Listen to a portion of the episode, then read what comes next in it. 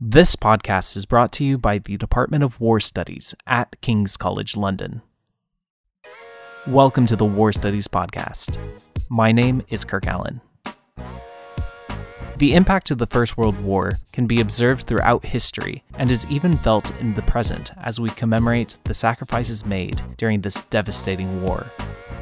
In light of the end of the First World War centenary, I met up with doctors Amy Fox and Nick Lloyd from the School of Security Studies Defense Studies Department to discuss the importance of commemoration and the Great War's influence on the future of warfare. Let's hear what they had to say. Welcome to the War Studies Podcast. Can you introduce yourselves for us? I'm Dr. Amy Fox. I'm a lecturer in Defence Studies here at the Defence Studies Department. Hi, I'm uh, Dr. Nick Lloyd. I'm a reader in military and imperial history here at Shrivenham as well. Excellent. Thank you for joining us. As we look back 100 years ago to the First World War, what do you believe is the importance of remembrance and commemoration of the past? The importance of remembrance and commemoration for me in the context of the centenary, I think, gives people the opportunity to kind of revisit and reconsider certain narratives that have sprung up, particularly around the First World War.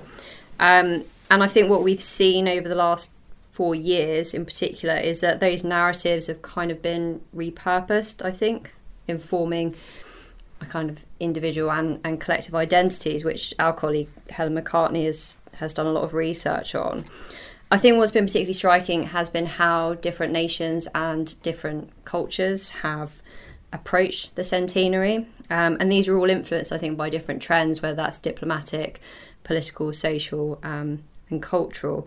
But I think what's been really clear to me is just how contentious and politicised um, a lot of the remembrance and commemorative activities um, have been both nationally and transnationally. Yeah, I think it's it's just interesting to see how it's developed, how the uh, certainly the official remembrance program has changed and developed, and obviously the inclusion of Amiens, uh, you know, a few months ago, um, to uh, bring the 100 days, the sort of final period of the war, very much into focus, which was initially was not really going to be part of the, the program at all. Um, but it's also been really interesting just to see how many people are involved, um, the interest it still has, the power that the war still has across the country. And obviously, you've seen all kinds of different things from, you know, plays and documentaries and radio programs and local events across the country, art, you know, art installations. We've obviously had the, the various events at the Tower of London, the poppies and the candles. There's been a whole range of things, which certainly as a historian, um, you know, beyond what I consider to be part of the war, you know, it just gives you some kind of understanding about how the war still impacts all kinds of people that are interested in all kinds of aspects of it. So it retains its great power, I think, and that's certainly been one of the things that I've taken from from the last four years. I just want to add to that. I think, um, as Nick said, the, the poppies at the Tower of London um, and things like "We're Here Because We're Here," which was to mark um, the centenary of the Battle of the Somme, with just actors dressed in uniform interacting with the general public. And I think, although some of the artistic responses to the centenary have been subject to a degree of criticism, um, I think actually they have enabled people to engage and interact with history in a really meaningful way. Um, and I think actually those more artistic and cultural interventions um, have brought commemoration to life, not necessarily in a jingoistic way, but in quite a, a sensitive way that really prioritizes and emphasizes the humanity and the human aspect of, of the war, whether that's on the home front or in, in active theatres of operations. It is often said that the past speaks to the present. What key lessons can we draw from the Great War today? Well, beware the Balkans, don't go anywhere near them. Um, I, I, think it's very difficult. I mean, obviously, the world of 1914 is very, very different from today.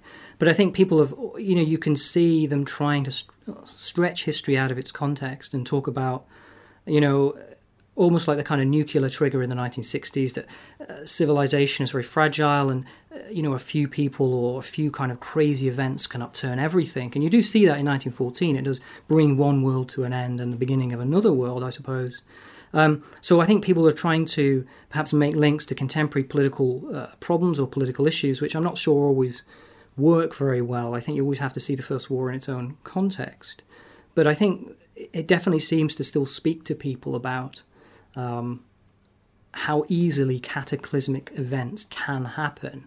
And, you know, it, it really gives us all pause to just, you know, consider that as a, you know, a lot of the things we take for granted aren't necessarily so. And it, it underlines that great historical idea that they do things differently in the past. And just because things are the way they are now doesn't mean they're always going to be that way. So, yeah, I think it's a sort of mixed set of uh, assessments and emotions I feel about that.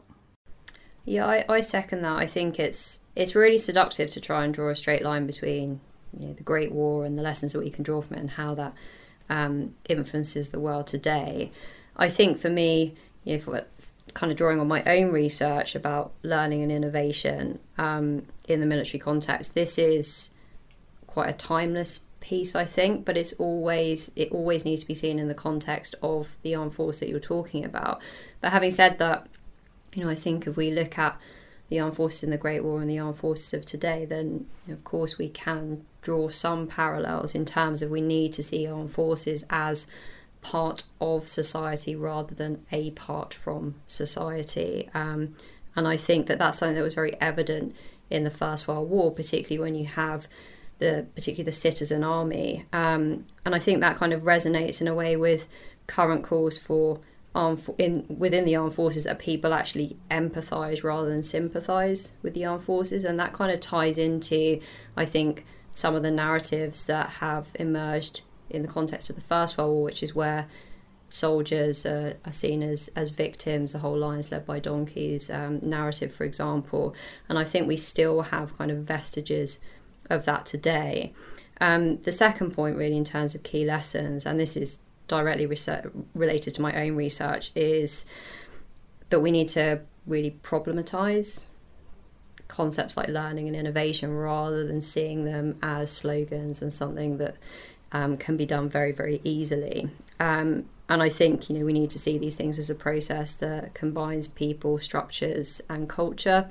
So for me, that's definitely something sort of working here at the Staff College um, that I see on a day-to-day basis, um, and it's kind of uh, a negative and a positive being a historian, seeing those same kinds of questions and those same problems um, 100 years ago actually still not being necessarily solved today. So I also wanted to ask how did the First World War and its aftermath influence the future of warfare? Well, it has an enormous range of factors. I mean, you know, you've got the growth, say, for example, the growth of air power um, in the 1920s, and that is directly related to a kind of reaction against the First World War.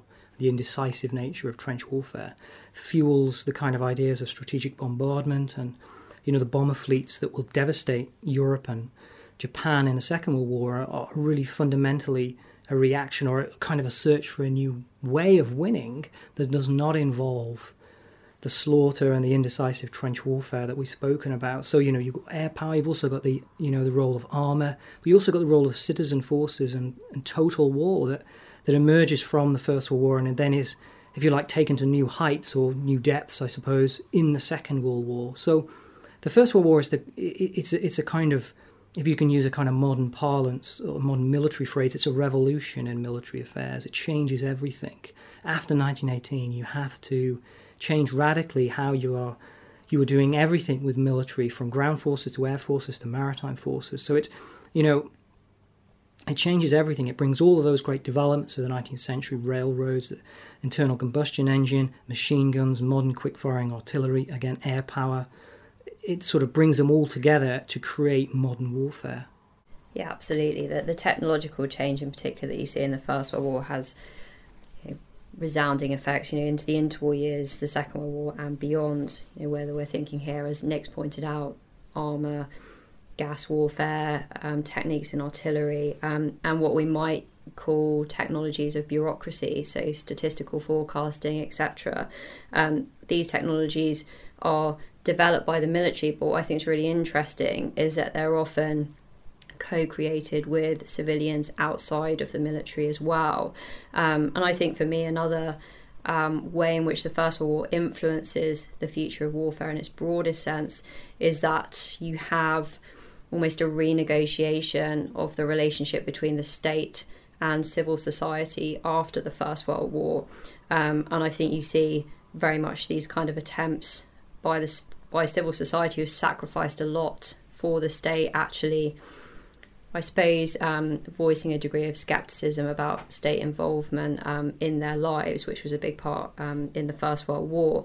And I think you know if we then look forward into to the modern age, you have uh, the Armed Forces Covenant about trying to protect the rights of veterans and service personnel, ensure they're treated fairly. Um, and it's hard not to kind of read back and see some of those um, similarities or dissimilarities um, in how the relationship between the state and civil society played out. Um, I think that the First World War, as Nick's pointed out, you know, this is a revolution and it does lead to a lot of introspection and soul searching, I think, not just in the British armed forces after the First World War, but other armed forces, other belligerents who are involved. And for Britain, you certainly see a lot of experimentation. You see this desire to perhaps fight the next war with machinery rather than necessarily manpower. And again, you have those resonances, those ripples with what we're perhaps seeing today in terms of military chiefs looking to AI, cyber, drones as a way of perhaps minimizing um, the human aspect um, on the battlefield. So I think we're seeing those kind of ripple effects um, in, in the contemporary environment today. How did the First World War pave a way to new conflicts in the international system?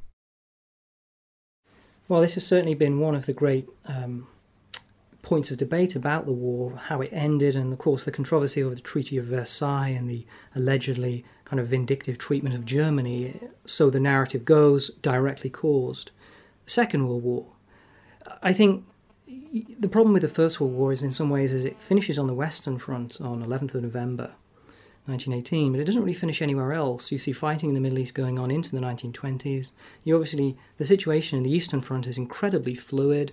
Um, as new states rise, old empires fall, and you have this this great um, series of ethnic problems, of pogroms against Jewish people in the East, and, and obviously you have the fallout from the Russian Revolution um, and the Russian following the Civil War. So the violence on the Eastern Front does not end in 1918, it just moves into a different phase.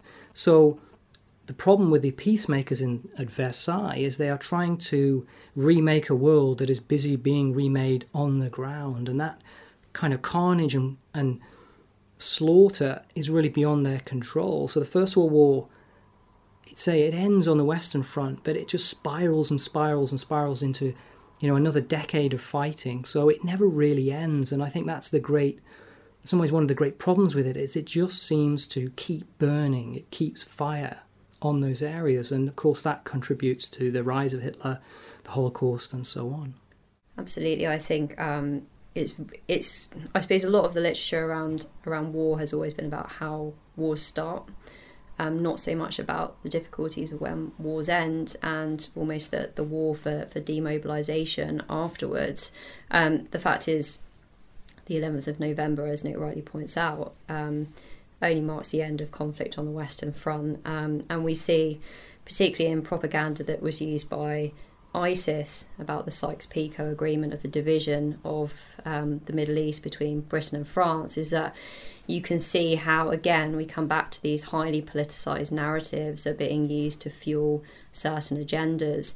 So the First World War is, is seminal in so many ways. It's a revolution in so many ways, but it also, um, as Nick points out, it continues to catalyze conflicts that are more perhaps regional but have um, just as destructive effect culturally and, and socially as well. Thank you so much for joining us, Amy Fox and Nick Lloyd. Amy Fox and Nick Lloyd's emphasis on how wars end when answering my last question reminded me of an interview that I had earlier in the year with William Philpott, professor of the history of warfare in the Department of War Studies. We spoke about his research on the ending of the First World War and the lessons that can be reasonably drawn to inform complex conflicts in the present. I first asked Professor Philpott to tell us a little about his research. To date, I've researched the war itself, but you realise after a while that the war does not end in 1918 when conventionally the hostilities end. there's a series of legacy conflicts and security issues that still have to be settled. And it takes until 1923, in fact, until the last peace treaties are signed. What lessons can we draw from the end of the First World War that could help inform complex conflicts today? I think the First World War, and indeed any long running conflict, uh, you have to understand that they cannot be settled quickly and easily. Not only have the issues that caused the war to be resolved at the end, and often these have changed because of the nature of the war itself, but also wars bring about changes in societies, realignments uh, in politics. Uh, in the case of the First World War, collapse of empires, creation of new states, and all these have to be uh, factored into a, a new security system. Essentially, security systems try to balance competing interests uh, to avoid the outbreak of hostility in the future. And if you don't get that right, uh, you're going to end up with a situation as you do after 1918, where essentially you just leave issues that still have to be resolved. So you get what essentially is a prolonged period of truce, but eventually those issues will come to the fore again as they do in the 1930s and lead to another major conflict. What are uh, some ways that we can approach some of the, um, these latent issues that may lead to conflict, even in the wake of a armed conflict? I think you need, firstly, effective diplomatic apparatus to engage all the parties in the conflict. Uh, you need some clear objectives and systems in place to make them work. I think the positives that come out of the First World War is a system of international cooperation, but unfortunately, we see that it doesn't apply universally.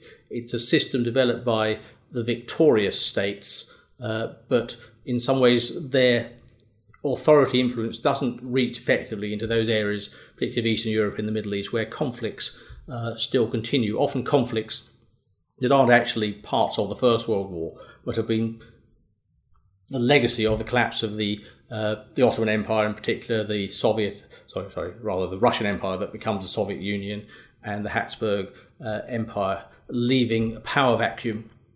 And essentially, the issue is how you can either recreate a balance of power in these areas or set up an overarching uh, system of security that will make sure that issues do not result in further armed conflict. The First World War truly shook the world and significantly influenced the future of warfare.